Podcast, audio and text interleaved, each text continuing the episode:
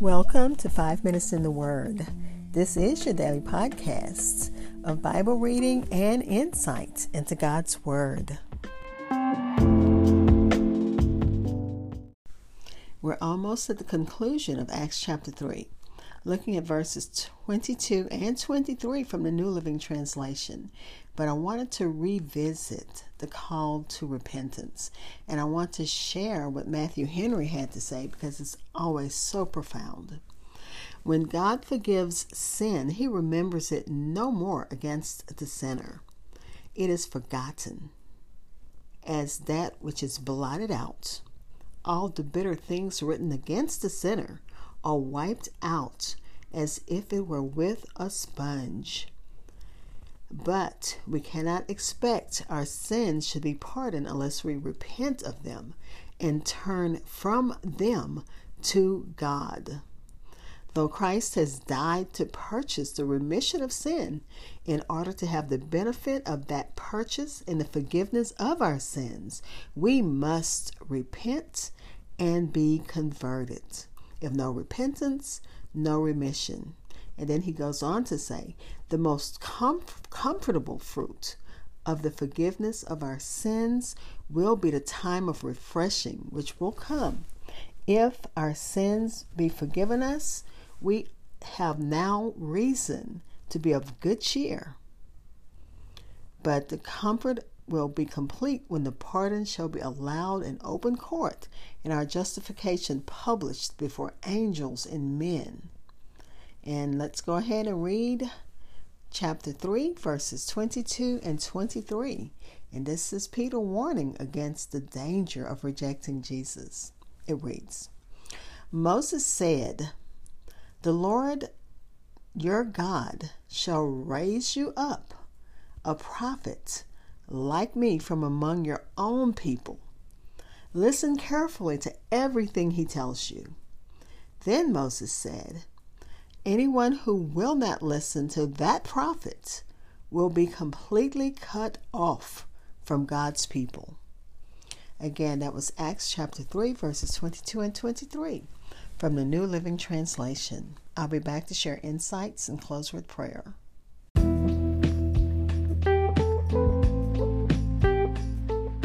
Hi, this is Hope Scott. I'm your host of Five Minutes in the Word.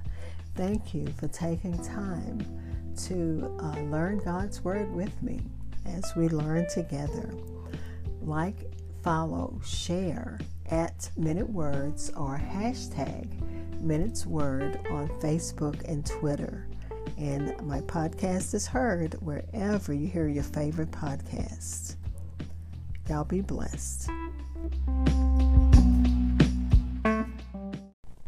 That again was Acts chapter 3, verses 22 and 23, read from the New Living Translation. And I'm starting with uh, insights from Matthew Henry.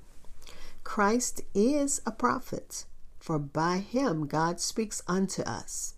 In him all divine revelation centers, and by him it is handed to us. He is a prophet like unto Moses, a favorite of heaven more intimately acquainted with the divine counsel, and he more familiar, familiar, I can't say the word, he conversed easily with God in the divine council than any other prophet. Moses was a faithful servant, faithful as a servant. Christ was faithful as a son. Moses was murmured against by Israel, defied by Pharaoh, Yet God owned him and ratified his commission. And as you think about Jesus, Jesus was murmured against by the leaders of the uh, Jewish people. And uh, the uh, king wanted to spare him. He wanted to, he gave the people a choice. Do you want Jesus or do you want me to spare Barabbas? And they said, spare Barabbas. So, like Moses, he was defied by the leaders of the time and yet God owned him and ratified his commission. Moses was a pattern of meekness and patience. So is Christ.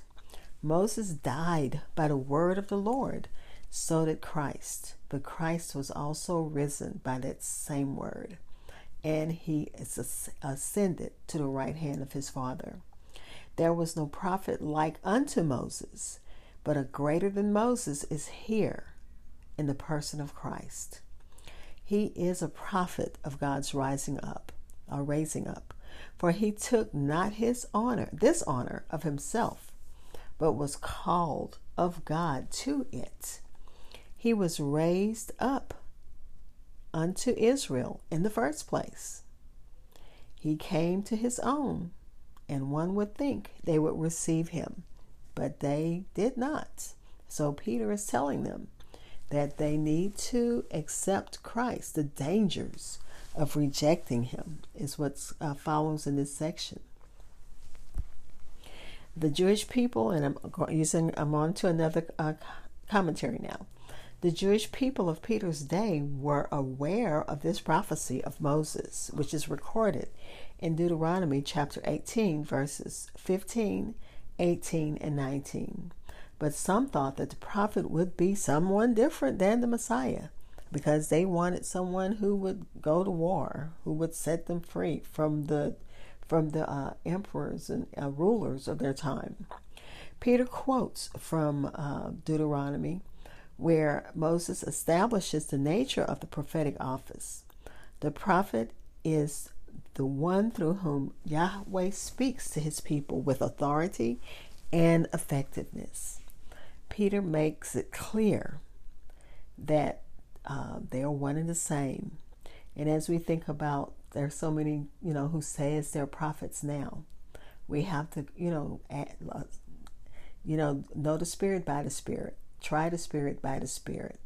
Just because someone says God has given them a revelation, if you can't find it in God's Word, if you can't, if they can't back it up with God's Word, it's not really a revelation from God. It's a revelation from them. But let me get on with the. Let me continue. Peter says, Every soul who will not hear the prophet shall utterly be destroyed. Moses stresses the people's accountability to hear and obey the prophet as one who speaks on behalf of Yahweh himself. The destruction promised in the prophecy would become a legacy of this generation of Jews. Many of this generation, not all, rejected Jesus twice over. Remember, they were the ones who said, Crucify him. This is the third blessing that comes from repenting and turning to God. And that third blessing is being spared this promised judgment that the prophet spoke of. Everyone who um, will not hear the prophet shall be destroyed. Let's pray.